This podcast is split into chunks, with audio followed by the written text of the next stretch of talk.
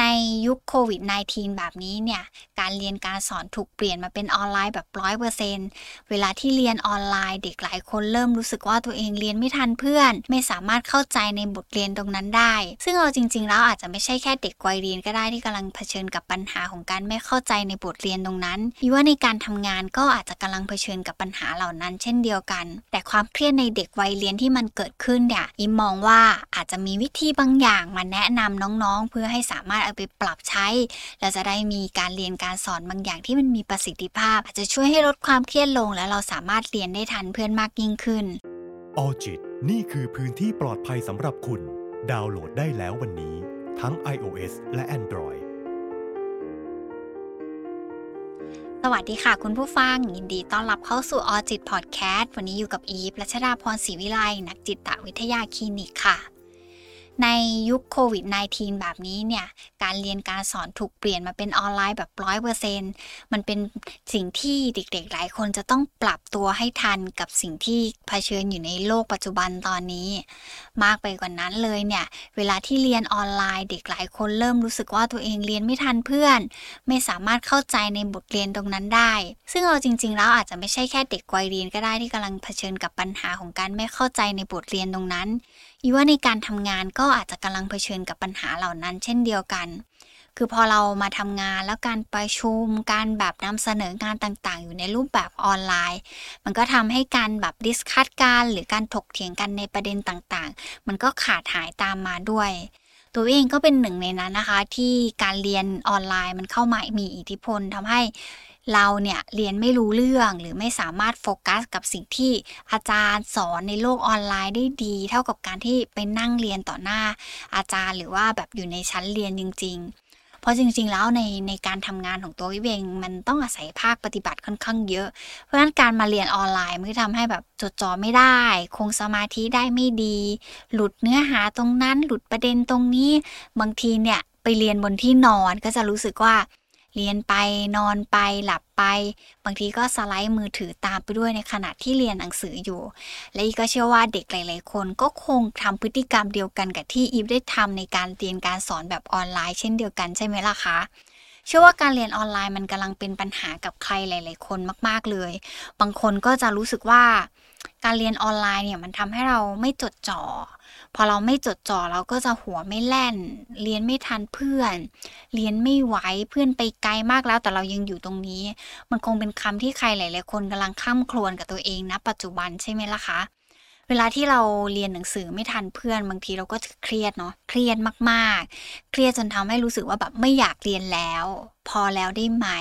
ซึ่งมันเป็นความเครียดที่เด็กในยุคนี้กำลังเผชิญ แล้วการที่เขาเครียดจากการเรียน เพราะ การเรียนออนไลน์มันทำให้เขาเรียนไม่ทันเพื่อนเนี่ยบางทีผู้ปกครองหลาย ๆ คนก็จะเหนื่อยตามมาด้วย แต่ความเครียดในเด็กวัยเรียนที่มันเกิดขึ้นเนี่ยอิมมองว่าอาจจะมีวิธีบางอย่างมาแนะนำน้อง ๆ เพื่อให้สามารถเอาไปปรับใช้ และจะได้มีการเรียนการสอนบางอย่างที่มันมีประสิทธิภาพ อาจจะช่วยให้ลดความเครียดลง และเราสามารถเรียนได้ทันเพื่อนมากยิ่งขึ้น เคล็ดลับที่ 1 เลยก็คือ เราอาจจะต้องเตรียมแผนการเอาไว้ล่วงหน้าก่อนสำหรับการเรียนออนไลน์ที่เราอาจจะไม่คาดฝันเช่นแบบอุปกรณ์ติดขัดอินเทอร์เน็ตไม่ดี อะไรก็ตามที่เรารู้สึกไม่คุ้นเคยกับการใช้อุปกรณ์ออนไลน์เลยอิมมองว่าถ้าเราได้เตรียมตัวเองก่อน ในการที่จะจัดการกับบางอย่างที่เราอาจจะเกิดขึ้น หรือคาดว่าจะเกิดขึ้น มันก็จะทำให้ตัวเราเองลดความกังวลไปด้วย ทั้งอุปกรณ์ เครือข่ายความหนาแน่นของจำนวนผู้ใช้งานใด ๆ ต่าง ๆนานาก็ตามแต่เนี่ย ถ้าเรารู้ว่ามันมีโอกาสจะเกิดขึ้น ให้เราเตรียมแผนการล่วงหน้าในการจัดการกับสิ่งเหล่านั้นก่อน พอเราไม่ต้องไปโฟกัส กับความขัดข้องที่มันอยู่ตรงนั้นเนี่ย มันก็จะทำให้ตัวเราเองเข้าใจในการเรียนอะได้ดีมากยิ่งขึ้นด้วย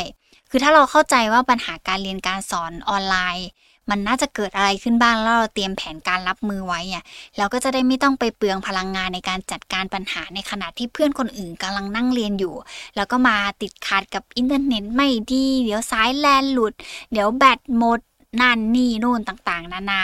ซึ่งมันก็จะดึงโฟกัสของเราออกไปจากการเรียนที่อยู่ในเนื้อหาที่คุณครูกำลังสอนอยู่นะตอนนั้น หรืออาจารย์กำลังให้ความรู้อยู่ตรงนั้นด้วย เคล็ดลับที่ 2 เลยก็คือ ลองแบ่งเนื้อหาที่มันเยอะมากๆเนี่ยออกมาย่อย ย่อยๆๆๆเพื่อให้เราสามารถทำความเข้าใจเนื้อหามันได้ง่ายมากขึ้น เวลาที่เราพูดถึงเนื้อหาในการเรียนหนึ่งชั้นเรียนหรือหนึ่งคลาสของเราเนี่ยมันเยอะมากๆเลยใช่ไหมล่ะคะคุณผู้ฟัง พอมันเยอะมากๆเนี่ยบางทีเราอาจจะค่อยๆดึงประเด็น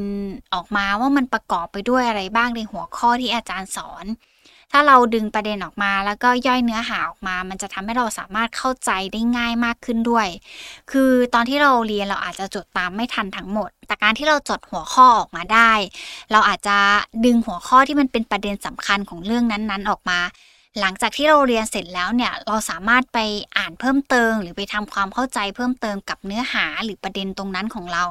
ที่เราไม่สามารถจดจ่อในการเรียนออนไลน์ตรงนั้นได้เนี่ยมันจะทำให้เราแบบ ไปต่อกับเพื่อนได้ทัน แล้วเราก็จะได้เรียนได้ทันเพื่อนในชั้นเรียนเดียวกันด้วย เคล็ดลับที่ 3 เคล็ดลับต่อมาเลย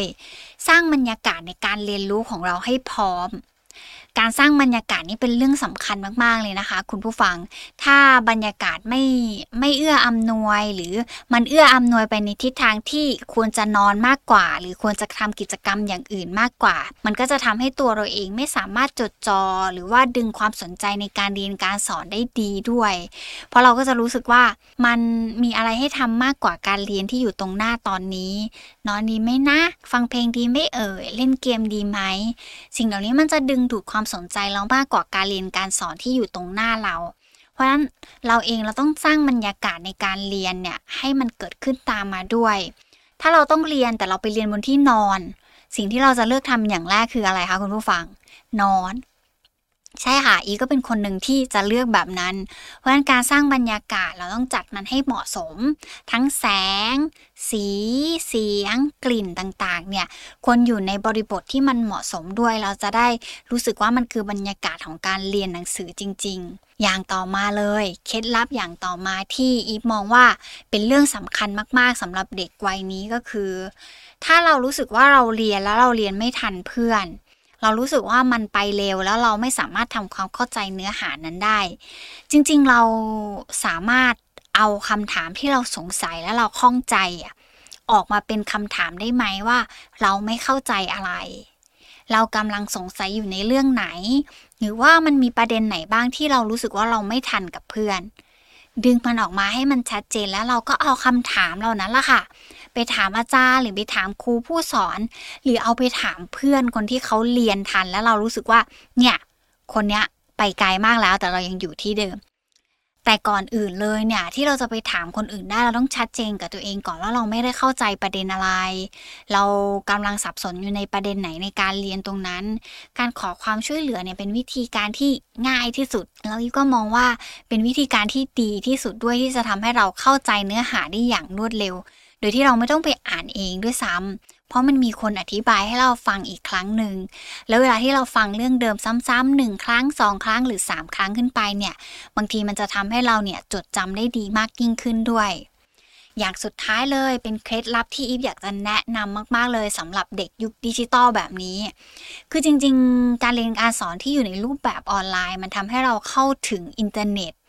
พอเราเข้าถึงอินเทอร์เน็ตได้เนี่ย มันควรจะมีการใช้สื่อออนไลน์ หรืออินเทอร์เน็ตตรงนั้นแหละ ให้เกิดประโยชน์มากกว่าการที่เราเอามาใช้เรียนออนไลน์ คือถ้าเราชัดเจนกับตัวเองว่า วันนั้นเราเรียนอะไร เราไม่เข้าใจตรงไหน เราเอาคำถามเหล่านั้นล่ะค่ะ ไปคุยกับอาจารย์กูได้เลย จริง ๆ อาจารย์ Google สามารถหาคำตอบให้เราได้ค่อนข้างหลากหลายเลย แล้วก็เป็นอาจารย์ที่ดีมากๆ ในการที่จะทำให้เราเนี่ยสามารถเข้าใจเนื้อหาที่เราเรียนในชั้นเรียนไม่ทัน แล้วเราก็ไม่แน่ใจว่าเราเนี่ยกำลังเรียนแบบอะไรอยู่ แล้วเรากำลังสับสนในสิ่งที่อาจารย์เล่าจังเลย แต่ก่อนอื่นนะคะ คุณผู้ฟัง เราต้องชัดเจนกับตัวเองก่อนว่า เราไม่เข้าใจอะไร เพราะการที่เราบอกว่าเราไม่เข้าใจเราเรียนไม่ทันเพื่อนเลย มันคือการบอกแบบโดยกว้างมากๆ เพราะฉะนั้นถ้าเรารู้แค่กว้างๆแบบนั้น เราก็จะไม่มีทางหาคำตอบกับตัวเอง แล้วก็จัดการกับความเครียดของตัวเองได้เลย เพราะฉะนั้น ทำความเข้าใจกับตัวเอง ใช้วิธีการค้นหาความรู้ในอินเทอร์เน็ต นอกจากการเอามาเล่นโซเชียลเนี่ยอิมมองว่ามันเป็นวิธีการหนึ่งแล้วก็เป็นแนวทางหนึ่งที่จะช่วยให้เราสามารถเข้าใจเนื้อหาในชั้นเรียนได้มากขึ้นด้วย มากไปกว่านั้นเนี่ยบางทีใน Google เนี่ยสามารถทำให้เราเข้าใจบทเรียนได้มากกว่าการที่เราเรียนในชั้นเรียนได้ซ้ำไป โลกทุกวันนี้มันไปไกลมากค่ะ มีการเรียนการสอนทุกอย่างเลย ในโลกออนไลน์ของเราไม่ว่าจะเป็น Google YouTube ซึ่งเราควรเอาประโยชน์ตรงนี้แหละ มาสร้างเป็นองค์ความรู้ให้กับตัวเราเอง ในวันที่เรารู้สึกว่าเราเครียดเพราะเราเรียนตามคนอื่นไม่ทัน จริงๆ ณ ปัจจุบันตอนนี้เนี่ย มันมีทั้งบทความมันมีมากไปกว่านั้นเลยก็คือ ใน YouTube เนี่ย สามารถสอนเราคิดคำนวณเลขจำสูตรวิทยาศาสตร์จำสูตรเคมี หรือแม้กระทั่งการท่องอนาโตมีเนี่ยโอ้โห มันหลากหลายแล้วมันก็เยอะมาก ๆ เลย หลาย ๆ คนมีการเอามาทำเป็นทริคให้เราเข้าใจง่าย ๆ มากยิ่งขึ้นในบทเรียนบทนั้น ๆ ด้วย เพราะฉะนั้นแล้วเนี่ยเราเป็นเด็กในยุคดิจิตอลแบบนี้ ควรจะใช้ประโยชน์จากอินเทอร์เน็ต แล้วก็สื่อออนไลน์ต่างๆ เหล่านี้ให้เป็นประโยชน์นะคะ ช่วงนี้เนี่ยถือว่าเป็นช่วงที่เราจะต้องปรับตัวกันมาก ๆเลย ทุกๆ ฝ่ายจะต้องปรับตัวไม่ใช่แค่ตัวเด็ก ๆ ที่กำลังเรียนออนไลน์เอง คุณครูหลาย ๆ ท่านเขาก็คงปรับตัวในการสอนออนไลน์ให้มันเข้าใจได้ง่ายมากยิ่งขึ้นเช่นเดียวกัน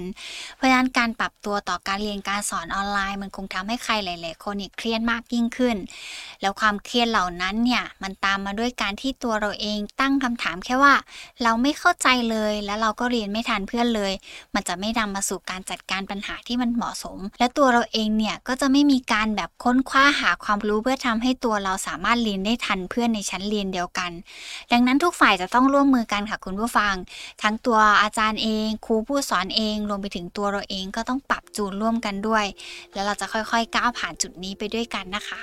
วันนี้ขอบคุณมากๆเลยค่ะที่รับฟัง ไว้เจอกันใหม่ EP หน้า สวัสดีค่ะ ออจิตนี่คือพื้นที่ปลอดภัยสำหรับคุณ ดาวน์โหลดได้แล้ววันนี้ ทั้ง iOS และ Android